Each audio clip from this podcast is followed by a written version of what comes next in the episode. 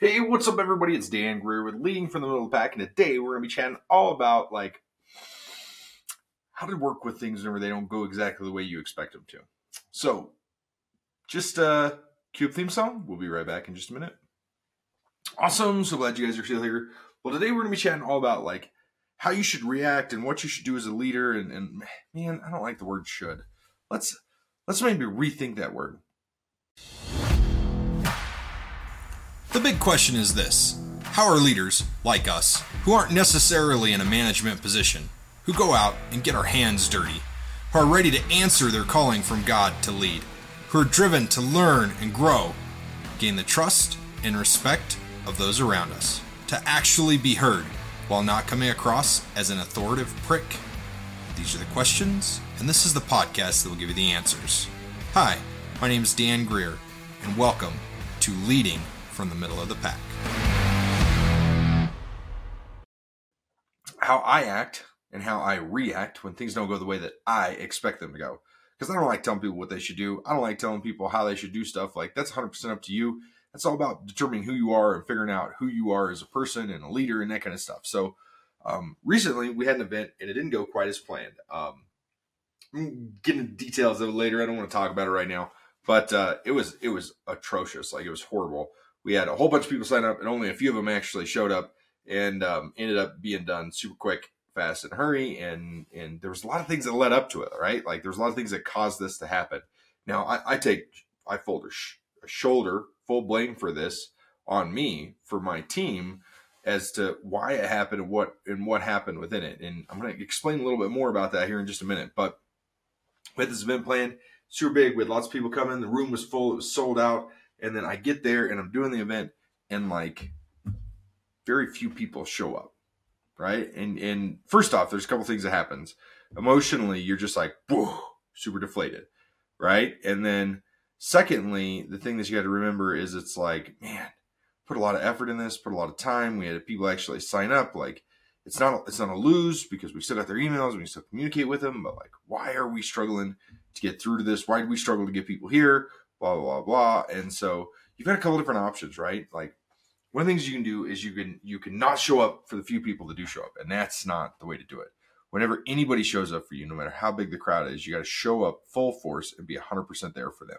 Could could you imagine like I don't know. can you imagine if you you took time out of your day to go somewhere and you're like, oh, there's not as many people here as there should be, and and you just like puss out and you don't you don't give them anything, like you just shut down. You go, yep, we're just gonna shut down early today, guys. We're not even gonna do this because there's not enough people here. It's not worth my time.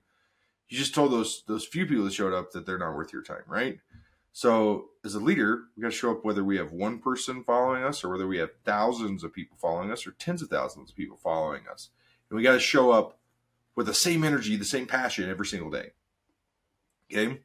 So so there's a few things that led up to this event not working, and this is just something that I kind of want to like iron out and, and, get through it because it's it's one of those things that really helps me to understand stuff is to like share this stuff, and hopefully you can learn from my mistakes because you're hopefully smarter than I am, and you learn from other people's mistakes, not just your own. If you only have to learn from your own, then I got do do your own stuff, fail your own thing. Just turn this podcast off and don't listen to it. But if you like learning from other people's screw ups, then well, you know that's what I'm here for. anyways, I digress. We we did this, and and I'm gonna tell about a few things that led up to it. So first thing is is we didn't have one person do the event all the way through, so we switched off ownership of the event on our team because we hired somebody about halfway through the event. What that means is is that the person who was supposed to create the funnel didn't create the funnel, right? They didn't create the landing page, they didn't create the sign up page, they didn't do that. Actually, I created one and then we hired somebody and they came in and they created more of them instead of using the one that was already created because they didn't like what was created. And I have mixed emotions on that too. We don't need to reinvent the wheel. We don't need to spend a ton of time redoing stuff that's already been done. If somebody spent a lot of time on it already, hone it, make it better. Don't start from scratch. And the, the reason that they did that was because they didn't want to upset me because I created that funnel. And they're like, oh, well, it's like, no, just fix it, make it better. Like, it's stupid to redo things five times because guess what? Whatever, right? Like there's things that come into there. So the big thing that I can say is this is you got to work together as a team. Like you can't be separates. And and that was part of what happened here was that we tried to delegate who was running this event, who was handling it, and we had too many hands in the pot. And we've talked about this before. We've talked all about like macro leadership and micro leadership and not being a micro manager, but being, you know, a micro leader and getting it all down to the lower points on the on the ladder and like breaking down each section and giving somebody responsibility for each section. Well, we didn't do that. We messed up. That was a mistake on my end. 100% as a leader, I t- take full responsibility for that. I didn't say, "Hey, use this funnel, do this." Right? Too too much too much free will. Also, whenever somebody's trying to do something, um, they you can take five steps backwards if they're not as far ahead as you are, right? And so we need to be very aware of like um, not telling people, yeah, do whatever works, right? We need to be aware of telling them, being concise with our directions and directives, and being able to like give that guidance out and and not being afraid of that. So that's that's one thing, right? Okay. I take full responsibility for that because nobody had ownership in the project. Like we all had ownership in it, but nobody had ownership ownership in it. Nobody nobody was held accountable if it failed. Um, the second thing is is like whenever we get into this there's there's a lot that goes into events and and one of the things that you want to do is is definitely have like an email sequence that goes up to it. Well i had built like a 12 page email sequence in my funnel that was going to send out an email every single day if somebody signed up for like almost two weeks. And if if you don't get it before the event it's no big deal. Like you just continue to get it afterwards and it builds up it builds up anticipation and excitement about what's going on the way the emails are written but it's it's all pre-planned, right? So like you get these emails, you get one a day every day for like 14 days before the event, or if you sign up the day of the event, then you get it for one day, and then you get it for 13 days after the event, right? Or you're automatically moved into a new email sequence, and you don't get all that content because you didn't sign up early enough. But there's a couple different ways to do that, and uh, one of the things that happened was is we had one email go out for everybody who signed up before, and that was it, one email, one and it said congratulations. It didn't have a calendar invite, It didn't have anything in it. It just said the time and location of it. So that was a huge mistake on our part that we messed up on, and that's why we had so little attendance at this as well. The other thing we figured out about halfway through this, the platform we were using um, started spamming us, like logging us as potential fraud or spam, and so we were trying to fix that in the middle of this. So that caused people to have disbelief or doubt in what was going on. What did I just sign up for? Oh my god, I just get my email with some idiot. Oh, I've got to go. Whatever, you know what I mean? Like we had we had to overcome that obstacle, that disbelief, that doubt that was instilled in them because of what had happened there.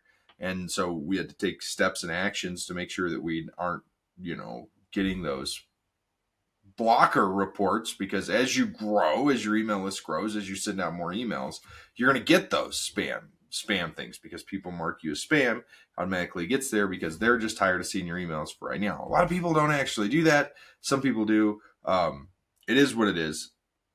Don't mark somebody spam. Just go like unsubscribe from their email list. That's all you got to do. Like it's not that hard. If you don't want to be on their list, like they're just trying to make a living, just like you and me are. Um, they're just trying to trying to be influential. But if you mark somebody as spam, like I'm not talking about like an Outlook mark them as spam. Well, that works too. But I, I mean, like report them as spam if it's not really spam, like if it's real, like they're just trying to make a living, like it's a, it's a whole different story. Now, if they're shystery, a whole different cup of tea there, right? So, so like, be be aware of that. But that's one of the things that definitely hurt us was that was the one email sequence and the fact that we started getting marked as spam halfway through the event, um, halfway through the lead up to the event, which was crazy tough. Now, there's another thing that that really hurt us bad in this event, and I just I kind of just want to talk about it, right? Like it's it's one of those things that it's like we build hype, we build hype, we build hype. But if we're not marketing to the right people in the right location, of course we're not going to get them to sign up. And that's one of the biggest things that we've got to remember is you have to know your market. You have to know who your perfect customer is. You have to get that nailed down. And if you don't know who your perfect customer is, then you can't figure that out. Now I know you're thinking you're like, Dan, this is all about a product. It's not about leadership. This is a leadership podcast. You said this was going to be all about leadership. Just give me a second. I'm going to tie it in right after this drink. So, the way that marketing ties into your leadership is that you should be doing the same thing to your people as a leader. I'm not saying you need to send them daily emails, but you need to be more than just just like boom, business, business, business, business, business. You need to create that relationship with them. And the way you do that is by messaging them, is by building that trust, by building that loyalty because guess what? If they think that you're shystery, they're not going to trust you as a leader. If they feel that you're not, you don't have their best interests at heart, they're not going to trust you. They're not going to follow you. But if they do feel like you have their best interests at heart, like you're not just after um, the end goal, which is leader, we are after the end goal, right? But you also care about the journey throughout getting there. It's going to make it easier to follow you. You guys getting this? Does that make sense? Do you see how that kind of combines together, right? Like a customer, if you don't get them to believe that you're looking out for their best interest, then guess what? They're not going to care either. Like they're going to drop you, they're going to spam you, they're going to whatever, you know, they're not going to show up at the event after they sign up for it. So, like, there's some things there, right? Now, one of the last things that I want to talk about in this, which is huge, and I know that this is going to be a pretty short podcast, so hopefully you guys enjoy it, but um, is like devaluing yourself too much. So we actually went from a $47 buy-in to a zero dollar buy-in. And because we weren't getting the signups we wanted, so we wanted to discount it. Plus, it was Fourth of July, so we did like a Fourth of July sale, right? And we discounted it because we wanted to share the knowledge. Our goal was to share the knowledge 100%. That was our only goal. That was our only thing that we were after. And so that's something that um, we struggled with, right? Because we discounted ourselves too much. So we went from a buy-in that included lunch to free, and they got a free meal out of it as well for the people who showed up. And for the people who showed up, it was a great deal, right? And we actually did a did a promotion where everybody who'd signed up beforehand, we gave them a refund um, when they showed up. We gave them fifty dollars cash. They actually got made three dollars on showing up. I know, big deal. It's three bucks, but anyways, my point is, is like we we had it set up to where if you showed up, it was successful. It was success, right? Like you would win and so we discounted ourselves too much. And one of the people that follows Russell Brunson. Russell Brunson says people who pay pay attention. people who pay a lot pay a lot of attention. So the more you pay, the more attention you pay to it because it hurts. You're you're you're actually physically having pain from that money leave your bank account to go to that to sign up for that to get that. So you're going to learn, you're going to listen. But when it's zero dollars, you're not really committed. Like think about it. If you don't pay for something and they say, "Oh yeah, come to the park," and they plan a meal for five thousand people and hundred people show up because nobody paid because it was free, do you really feel that bad? Because you're like, "Oh, I didn't pay for it." As a person, no, you've justified it. I didn't pay for it. But even if you pay five dollars, you're gonna be like, "Oh, I paid for that. I'm gonna go get my meal," right? Like we have this we have this ability inside of us to think about this. And I'm not telling you as leaders to charge the people underneath you. That's not what I'm saying. What I'm saying is is figure out a way to get them to pay so that they pay attention. Right? And I'm not talking about again like financially charging them. I'm talking about as a leader, you got to figure out a way to get people to pay, to get them invested in you, invested in your message so that they can win. And sometimes that's